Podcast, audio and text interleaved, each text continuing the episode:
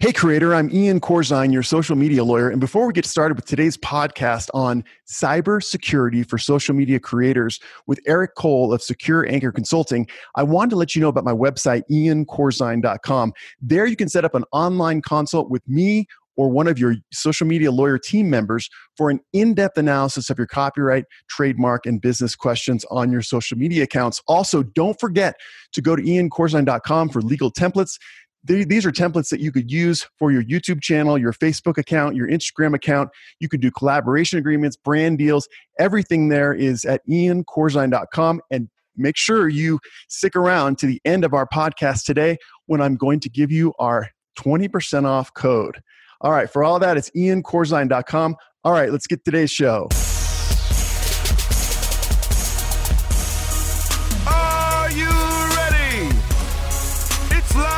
Los Angeles. It's your social media lawyer, Ian Corzine. Welcome to the Social Media Law Podcast. I'm Ian Corzine, your social media lawyer. I'm on a crusade to help social media creators understand the law and protect their artistic freedom online. Today, I'm really excited because I'm going to be joined by Dr. Eric Cole of Secure Anchor Consulting. He is a cybersecurity expert. We're going to talk about cybersecurity 101 for social media creators and for beginners. By the way, if anytime you want to reach me during the podcast, feel free to email me at podcast at iancorzine.com. That's podcast at iancorzine.com or hit me up on Twitter at Ian Corzine. Today, I'm very excited to be joined by Dr. Eric Cole of Secure Anchor Consulting. Dr. Cole, welcome to the show. Thank you, and thank you so much for having me. No, I'm, I'm really, really excited to have you on. It's been a while. We've had to reschedule this a couple times, and this is one of the ones I've been really looking forward to. So I'm really, really appreciative of your time. Oh, my pleasure. And I think it's a great audience because I'm on a mission to make cyberspace safe. Yeah. And like you said, social media creators are one of the people that are targeted by the adversary. Oh, okay. Well, we're going to get into it. Hey, we always like to start uh, the podcast with a story that you may have of helping maybe one of your clients or another social media person online, an entrepreneur. Do you have any stories out there of how you helped uh, maybe another entrepreneur or a social media creator with a cybersecurity problem? Uh, absolutely, it's sort of like I could pull out a deck of cards and say pick one. okay. Like there's, there's, so so many that are out there, but but probably uh, the one that's the most applicable here is I got a call a couple of weeks ago from a friend of mine that got locked out of all their social media accounts mm-hmm. because somebody not only went in and was able to guess their password, but then they went in and was able to change the contact email. Oh. And hijack the entire account on their system. Now, fortunately, in this case, we were able to recover it because what a lot of people don't realize, whether it's bank accounts, fraudulent transfers, or hijacking of social media, you have about a 24 hour window mm. where you can actually reverse it get the information back or recover it. So we were able to go in like right at the 22 hours. I felt almost like the Tom Cruise Mission Impossible. Yeah. You see the clock going like it will end, and I knew that. So we were able to get at that final moment. But oh, but the man. big thing there that a lot of people don't realize, and my friend she didn't realize it, is there's a lot of security.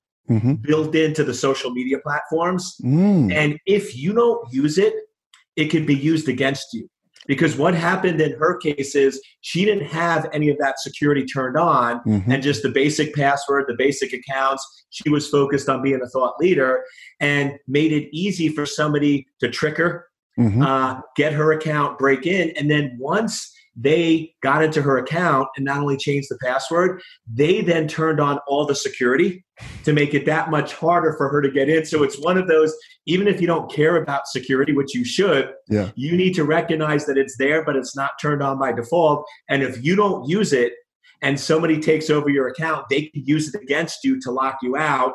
Wow. And this story had a happy ending. Yes. But I could give you probably 10 others where I got called by friends that didn't where we actually weren't able to recover and they had to start over from scratch and imagine all your followers, all your content, and you got to create a brand new screen name. Or in a lot of these cases, they're ransom based. So yeah. depending on how big or popular you are, they could charge you anywhere from five to thirty thousand dollars to get your account back.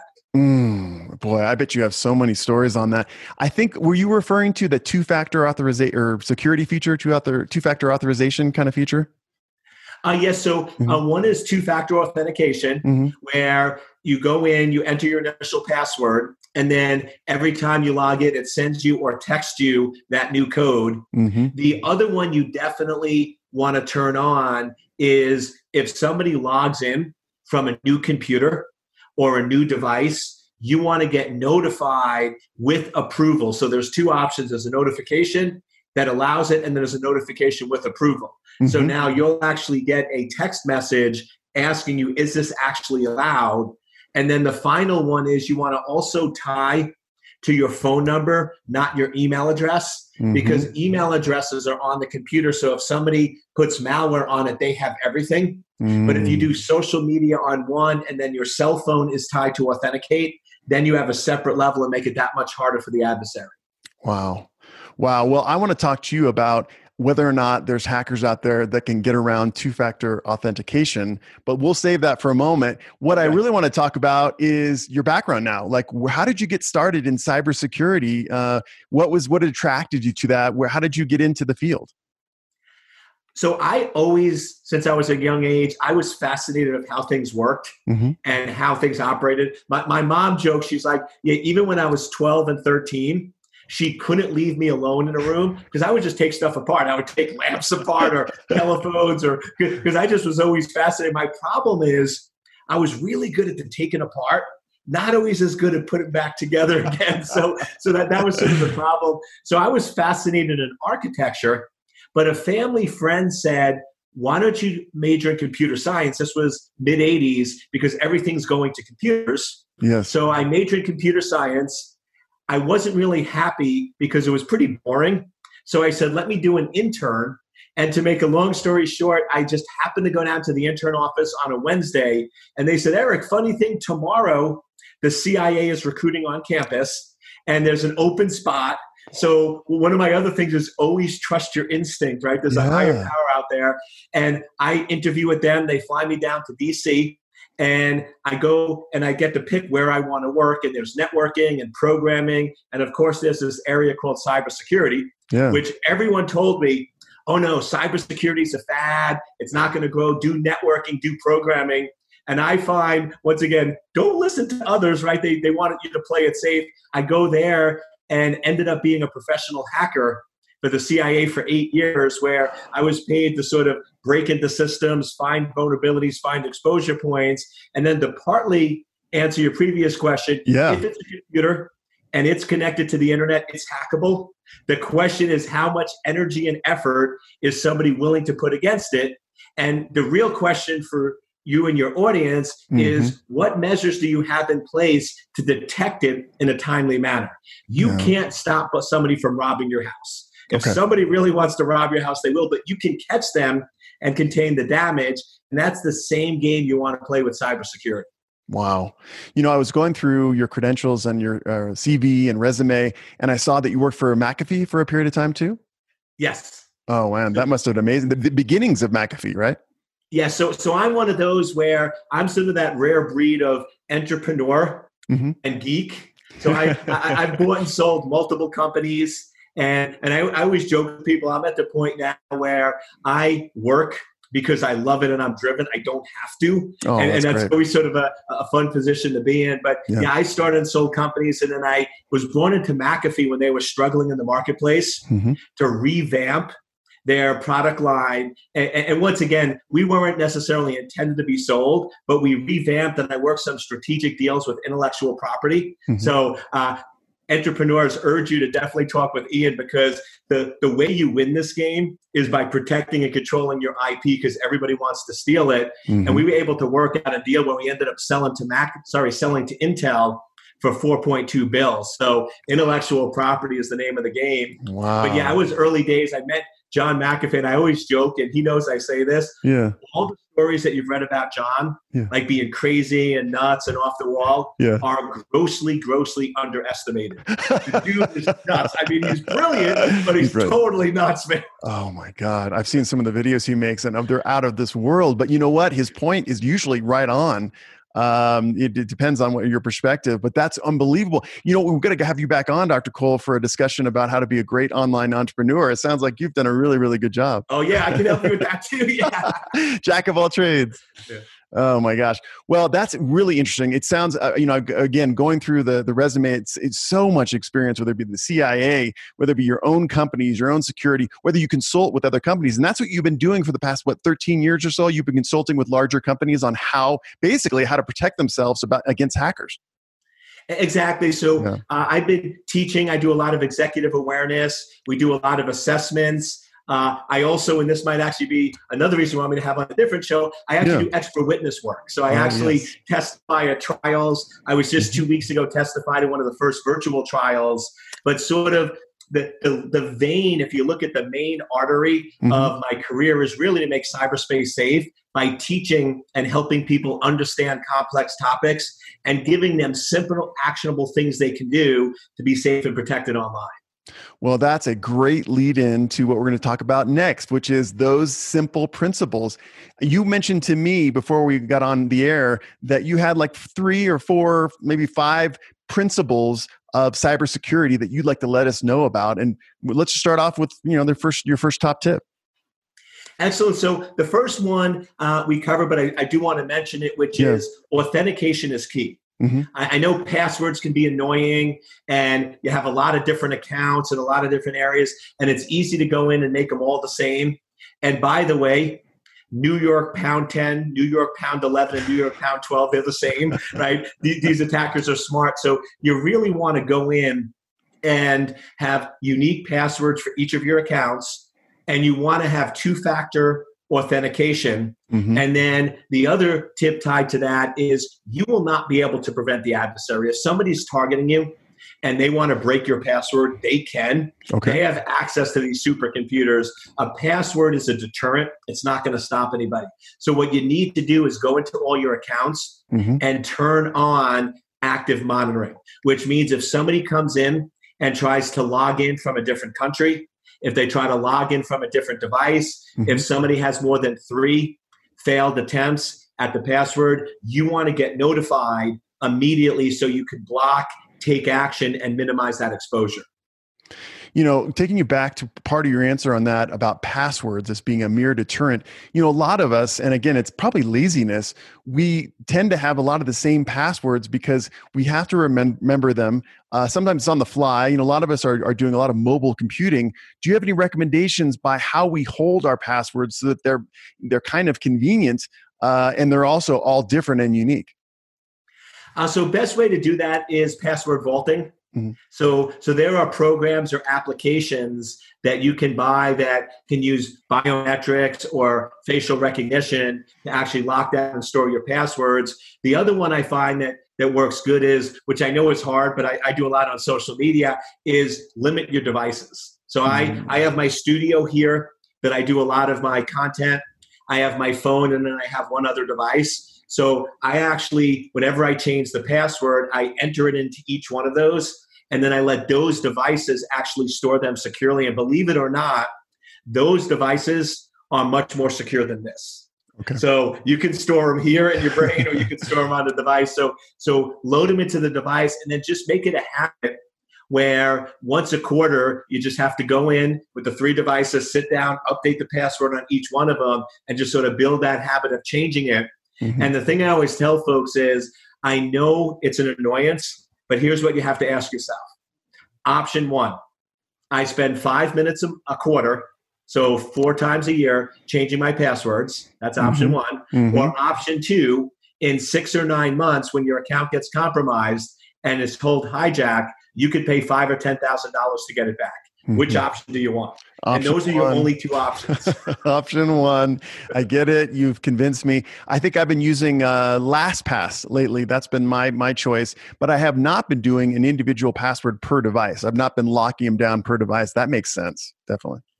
Yeah, because th- these attackers are smart and clever, and they're going to do their homework. So they're going to target and go after you.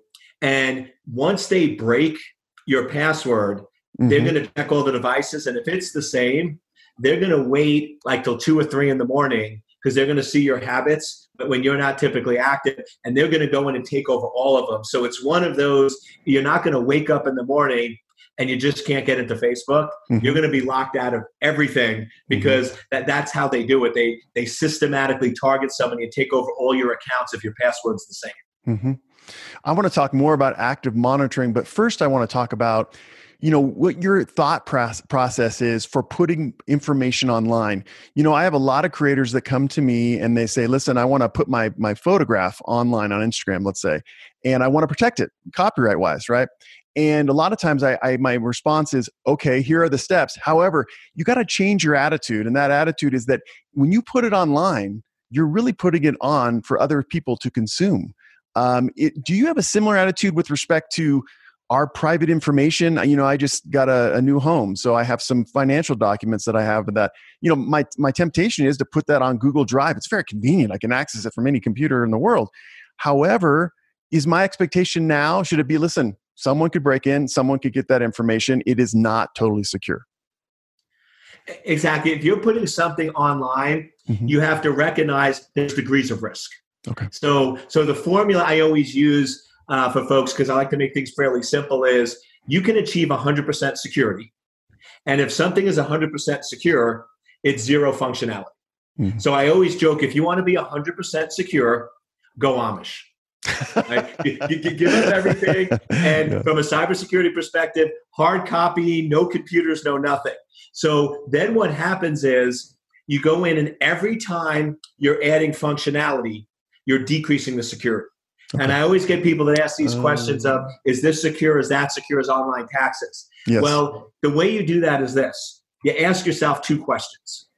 The first question is, what is the value and benefit that I get from doing this? So it's easier, it's simpler, it's accessible, it's available to me. I don't have to worry about hard copies or fires or safe deposit box. Mm-hmm. The second question you have to ask yourself, what is the risk or exposure? Mm-hmm. What is the risk or exposure if that gets compromised, if that gets hacked? And then you then take those data points and say, is the benefit worth the risk and exposure?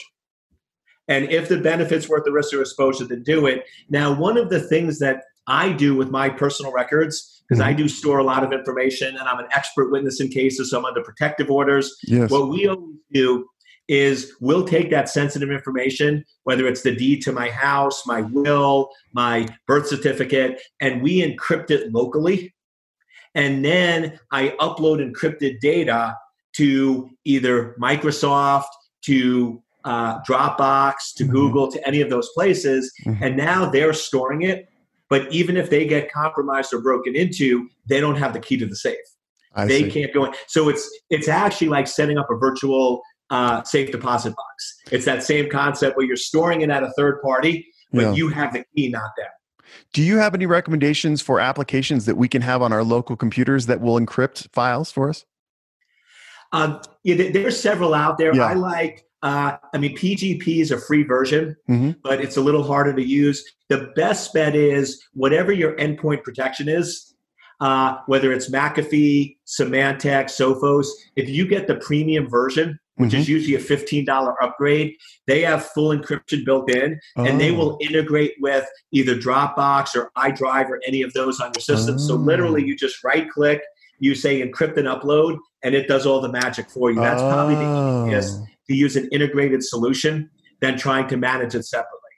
That is an absolutely great tip because I you do encourage people to use those top Norton antivirus and, and McAfee, I'm sure, those programs on all the computers. And you say, listen, it's worth it to pay the extra 60 or 70 bucks per year for this type of uh, protection, correct? Absolutely. The, the, the thing to always remember is I can give you the safest car on the planet, but if you don't have a safe driver, you're not going to be protected in it. I can take the safest car, but I can still drive at 100 miles an hour into a tree and injure myself. So the only reason I bring that up is there's some people that say, oh, I have endpoint security, Norton, Symantec, Sophos. Therefore, I can drive drunk. I can be crazy. I can do, and it's like, no, no, no. You still have to be careful because the adversary is still going to try to trick and manipulate you. But it makes it a lot harder for them to do that. Okay. All right. Now let's get into active monitoring because I've seen this quite a bit with Google. You know, I'm on YouTube um, a lot, uh, and a lot of times when I'm moving from computer to computer, what I'm doing is I'm getting an email alert or sometimes just a direct alert on my phone saying, you know, this person or this IP address is trying to access your Google account. Um, is that what active monitoring is? And describe for us what the, the platforms are doing when they're actively monitoring it. So, so what active monitoring is exactly that. That's a great Okay. example. Okay. Where what they're doing is they're looking for anomalies that are indicative of malicious activity. Mhm. Now, the important thing to remember is on all of those uh, applications, so whether it's uh, Facebook or IG or Google, you have sensitivity levels. So you can go in and make it super high, which means any little thing that happens, you're going to get more alerts, which seems more annoying, but you're going to stop almost all attacks. Mhm. On the other hand, you could lower it so you only get things that are absolutely an attack, but you're going to miss a lot that's out there. And I always urge people to go back to my two options. So, option one, you can be annoyed with a couple of extra alerts. Or option two is you can pay 10 million, sorry, 10,000 ransom. Which one do you want? So I don't go high on my accounts because I'll be honest with you, that's super annoying. Like you want to hurt people. Yeah. Uh, Yeah. But I would say uh, medium high, like 75% Mhm. is really a good option because you'll get a little bit of annoyance, but you're going to get some good visibility if anyone's trying to do anything or cause any problems. And when you say 75%, you're just referring to there's an ability on these platforms to be able to control the security level, so to speak, uh, of your access to the platform. Is that right?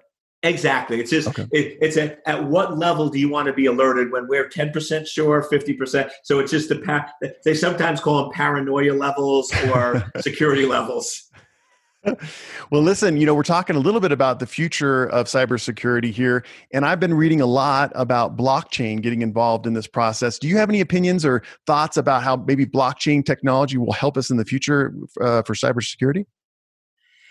Yeah, So, so the idea behind blockchain is you can actually be able to authenticate, verify, validate, or do transactions without having a central entity that authorizes or validates it. hmm And many of us are probably familiar with blockchain with bitcoins Yes. or cyber currency. That's sort of the underlying technology.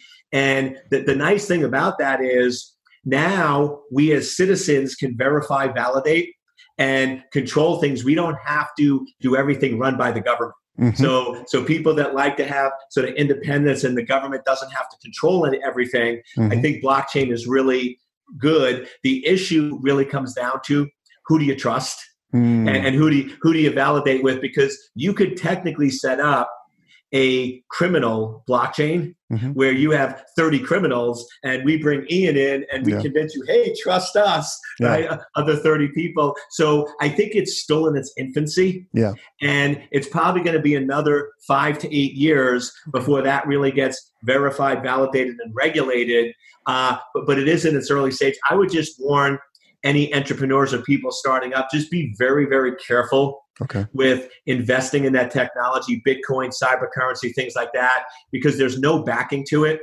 And you can make a ton of money overnight and you can lose everything overnight very, very quickly. So it just, Oh, to me, I don't, I did in the beginning Yeah. when it was more calculated risk.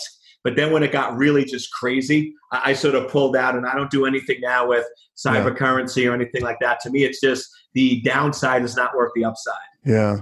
You know, I do too. I do think that it's going to be the future at some point because I think that not only that that not having an intermediary uh, is, is a valuable thing, but also the fact that, from what I understand, you can have, let's, let's just use a file. Um, a blockchain can take bits of that file, pieces of that file, all and spread it across the world, and then put it back together when you need it. Now, obviously, there's some potential risk there just putting it back together, but it is cool that if there was a hacker that was able to come in and steal one eighth of my document, that doesn't matter, right? I mean, that's so that's kind of the thing that I'm excited about, but hopefully it'll actually happen. Is that yeah? It, it's a diversified risk. Exactly. Yeah. It's a great way to diversify risk. Yeah, we'll see. Hopefully, in the next five uh, five to eight years, we'll be able to access that kind of stuff for our file security. while I have you here for a little bit more, um, are there any other tips you have for us social media creators, people that use Instagram and Facebook and YouTube all the time, and and really it's it's the backbone for our businesses, so we really got to protect it. Do you have any tips for us? Yeah, I would say the biggest thing is be very careful of the two most dangerous applications on planet Earth, and those two dangerous applications are email and web browsers. Okay. I will tell you, as an individual that runs a business, as a content creator, if you're going to get targeted, if you're going to get compromised, if somebody's going to hijack your account, it's going to be one of two ways. Either they send you a legitimate looking email mm-hmm. that you've clicked on and infects your computer that has all your accounts, mm-hmm. or you're surfing to a website and somebody tricks or manipulates you to click on an ad or to click on a deal that seems too good to be true. So, what I recommend is what I do, and I actually advise some very high profile, uh, wealthy people in the country, and I give them the same advice, which is uh, use multiple devices. So, what I do is I have my computer that I do all my social media, my content creation, and everything with. Mm-hmm. I don't check email, I don't surf the web, I don't mm-hmm. do anything on this computer. So, mm. the risk of this computer really getting compromised is very, very low. Oh. Then I have a second computer that doesn't have my accounts on it that I check email and surf the web. So that's that's level one. Now, if you want to go to like level two Jedi tricks, yeah. I'll, teach you that. that's what I want. That's what I want, Doctor Cole. yeah, almost all of the malware that we see out there yeah. is all focused on Windows because of the install base. Like we've seen the number of phishing attempts since since the epidemic broke out yeah. increased by 300% because people are fearful and will click on anything so wow. my recommendation is go in and buy a non-windows device so i have an ipad and an iphone mm-hmm. and that's when i do all of my email mm-hmm.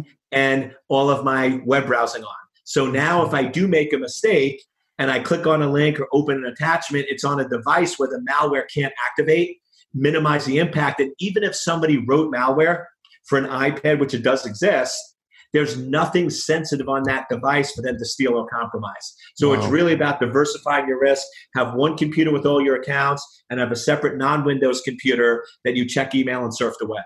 Wow. Wow. I, I, you know what? I've never ever thought of that, but that makes total sense. And especially these days, it's not out of control. A lot of people have like a, a laptop and an iPad. You know, they can they can afford that. So just transform those into devices for similar you know similar purposes, like an email uh, iPad and a content creation uh, laptop. And that way, you uh, reduce the risk that any malware that gets on there doesn't contaminate the whole system. That's really really smart. I like that because especially most of us have one content creation and think about that if that one system got compromised all your content all your accounts everything yeah. is owned so you want to protect that as a super high risk asset okay all right well, Dr. Cole, it has been an unbelievable good time uh, learning from you.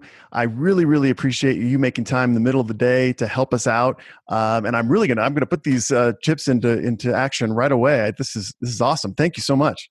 Oh, my pleasure. Thank you so much for having me. Of course, Dr. Cole. And hopefully we'll have you on soon. Maybe we could talk about being an online entrepreneur or something like that. Let's do it. I love it. My favorite topic. awesome. All right. Well, uh, everyone out there, I hope you got some value of today's talk. By the way, as a reminder, iancorzine.com is the place where you get all answers to your social media law questions. And please remember to subscribe to the Social Media Law Podcast with Ian Corzine. If you could rate us on Apple Music slash iTunes, that would help us skyrocket up the charts. I really appreciate your time listening. All right, that's enough for today. I'm Ian Corzine, your social media lawyer, and I'll see you next week.